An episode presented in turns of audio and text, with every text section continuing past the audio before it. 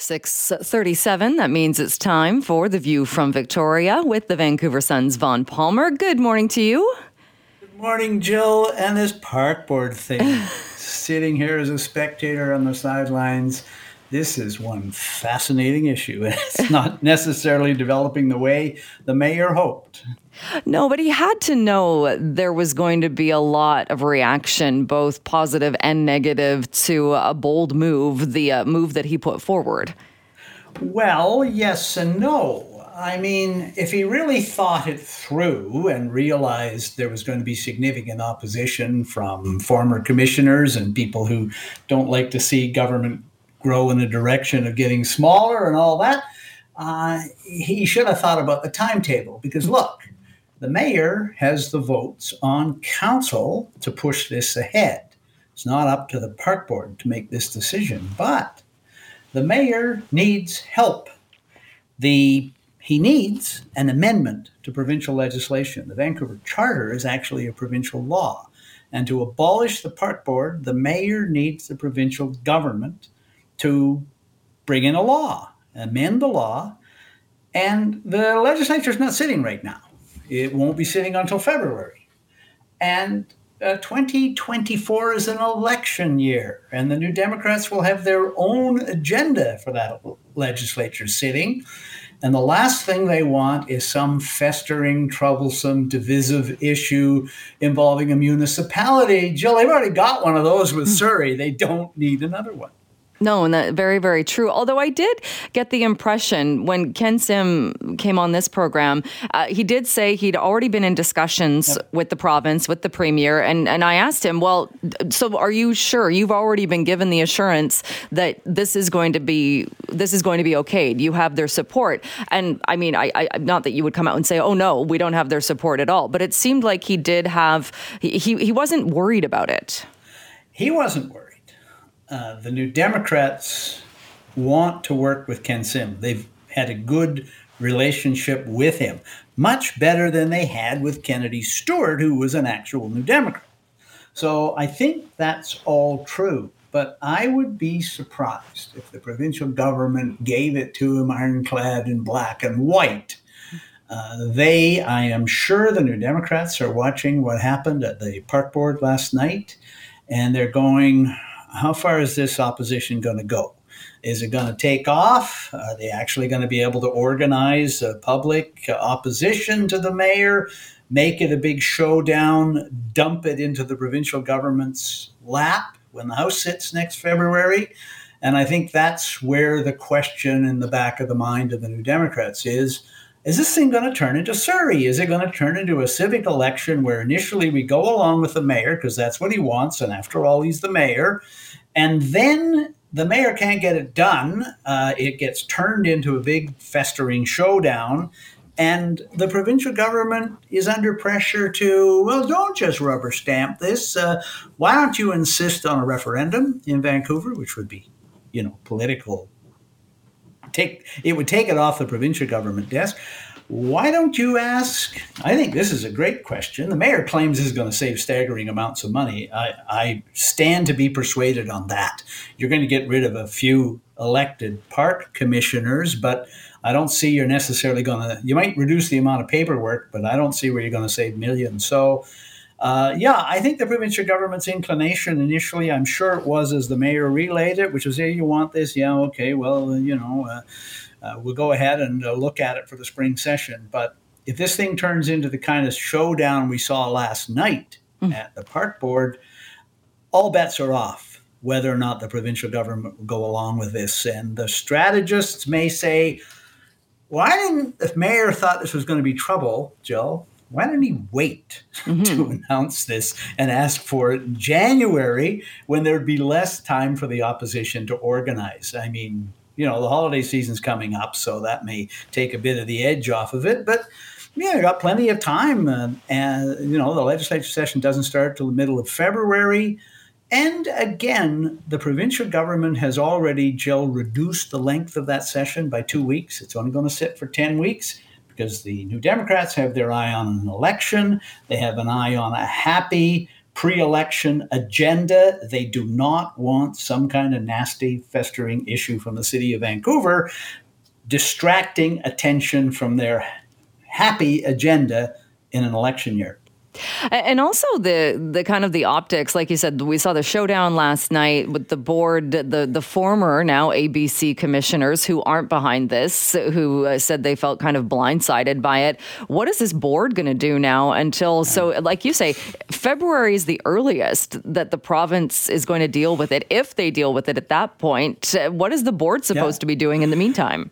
Well, yes, uh, that's one thing. I mean, uh, the the the... Park Board has a lot of answering to do. I'm not impressed with them. I, uh, like I think a lot of people have uh, been asking, why do we even need an elected Park Board? And their record on things isn't great. But uh, there they are, and some of them have nothing better to do than, as you point out, Jill, uh, make a fuss over this thing. Uh, I noticed that uh, we've already had on social media one former member of the board, Spencer Chandra Herbert, who's an N D P M L A now, uh, expressing some sympathy for the idea of an elected park board. He was on the park board himself. And uh, some of the commissioners and ex-commissioners that are coming forward on this issue, they're not with Ken Sim's party. They're with, you know, civic parties that in the past were on the left and aligned with the N D P. So, you know, those people have the ability to organize and lean on this.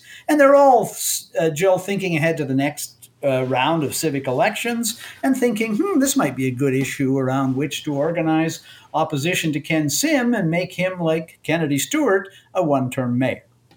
Hmm. Well, and, and who would have thought this would all come about because of the park board, because of this this uh, elected body that's uh, a bit, uh, this unique elected body? Yeah, if you had a way of doing this overnight with your council majority and get it done and push it into the past, then it makes sense politically.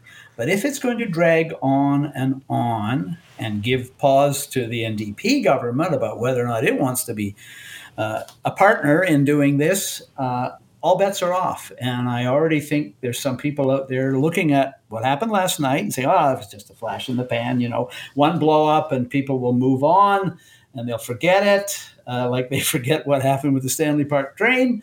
Uh, well, there's the problem. You know, going forward, if it's still around as an issue when the House sits next February, I think the New Democrats, particularly the political strategists in the Premier's office, are going to be, remind me again why we're doing this for Ken Sim, who isn't even in our political party. Hmm, well, uh, it's uh, certainly not the end of the fireworks over that one. Well, let's continue now with the Vancouver Sun's Vaughn Palmer with the View from Victoria. And Vaughn, we're talking about, uh, well, a, a bit of a throwback, it seems. Hard to believe we're saying that, but a COVID and respiratory briefing. Yeah, COVID respiratory briefing, Doctor Bonnie Henry, Adrian Dix, old time's sake. They're getting the band back together again to discuss respiratory season. You know, I, Jill, I attended almost three hundred of those Ooh. briefings during the pandemic. But one thing is you always found, you always heard something you didn't know and you learned a lot. They're very content heavy. And in general, the message you got was uh, need to be cautious, need to be careful, um, and some good news and some bad news. And that was the theme yesterday, uh, some good news. Uh, we had a peak uh, of COVID back in October. Um, number of COVID cases in hospitals dropping off. Cases are dropping off, but due diligence still needed. R S V is out there, and uh, we appear to be heading for a pretty rough flu season, and that doesn't peak uh, until a month or two from now. So lots to think about, lots to learn. And again, I, I say I always come away from these things and I go, geez, I didn't know that. Ask me about the connection between bird flu and this. Oh. So uh, this was one of the things, as I said, you always learn something. So Doctor Henry, in the middle of the briefing, says, you know, we got this problem with avian bird flu. And she says, uh, anybody who has any contact with poultry, or like you're working on a poultry farm, you're raising chickens, ducks, whatever, you need to get vaccinated because here's the concern.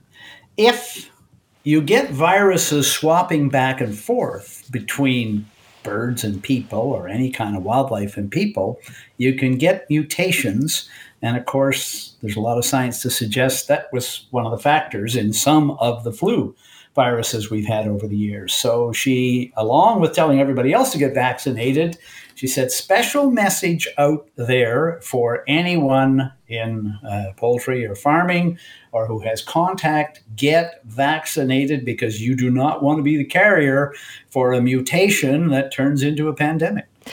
That seems like it should get more attention, doesn't it? Yeah. Yeah, no, I, I mean, th- these things go on for a long time, you know, and, and you go, I mean, some people I think are, are taking it fairly blasé now. You know, mm-hmm. It's like that era is behind us and let's move on to another storyline. Uh, in some, to some degree, in British Columbia, we can, I don't think complacent is the right attitude, but we can say, yes, we're doing better. Uh, for example, our vaccination rate, we are told, Jill, is double that of Ontario. Now, there's still a significant number of British Columbians who aren't vaccinated. And I think the two things to think about that came through on the briefing yesterday was, first of all, holiday season is coming up. People are getting together. That is the vehicle and the forum for spreading flu, R S V, and COVID. So think about that.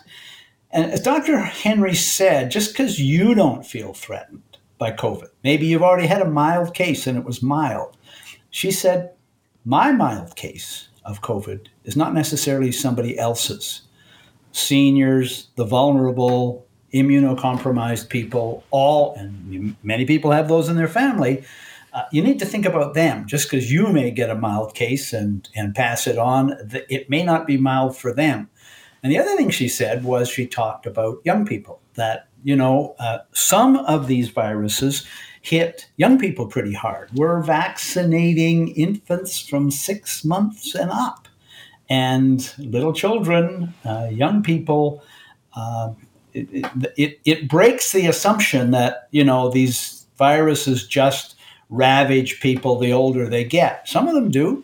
Some of them hit young people pretty hard. So lots to think about there. Uh, as I said, you know, we can uh, we can debate the future of this. Um, last question, I think, uh, Jill, was how long are we going to be living with this? And Doctor Henry said, honestly, we don't actually know yet what the arc for COVID is. We know flu comes every year, and it's different every year.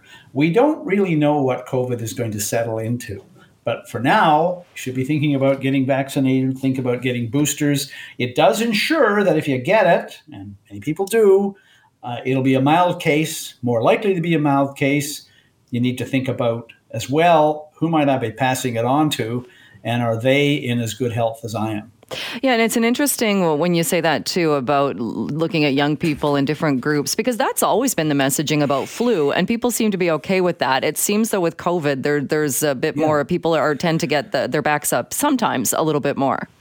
Yeah, I mean, you can, you know, she said it yesterday. She said some young people can get this pretty severe. It can be a very severe case. And and again, that, that sounds counterintuitive. As always, B C Center for Disease Control website has uh, a lot of information for anybody who wants to look at it, who wants to think at it, who has specific questions. Uh, I usually they post a summary of the material they gave to the news media yesterday. But um, again, there are Uh, frequently asked questions and places you can contact. And I think really what just came through was we've gotten where we are today, which is one of the highest vaccination rates in North America in British Columbia. We've gotten to where we are with comparably good statistics on COVID and flu. Our hospitals right now are not overwhelmed, although they're crowded.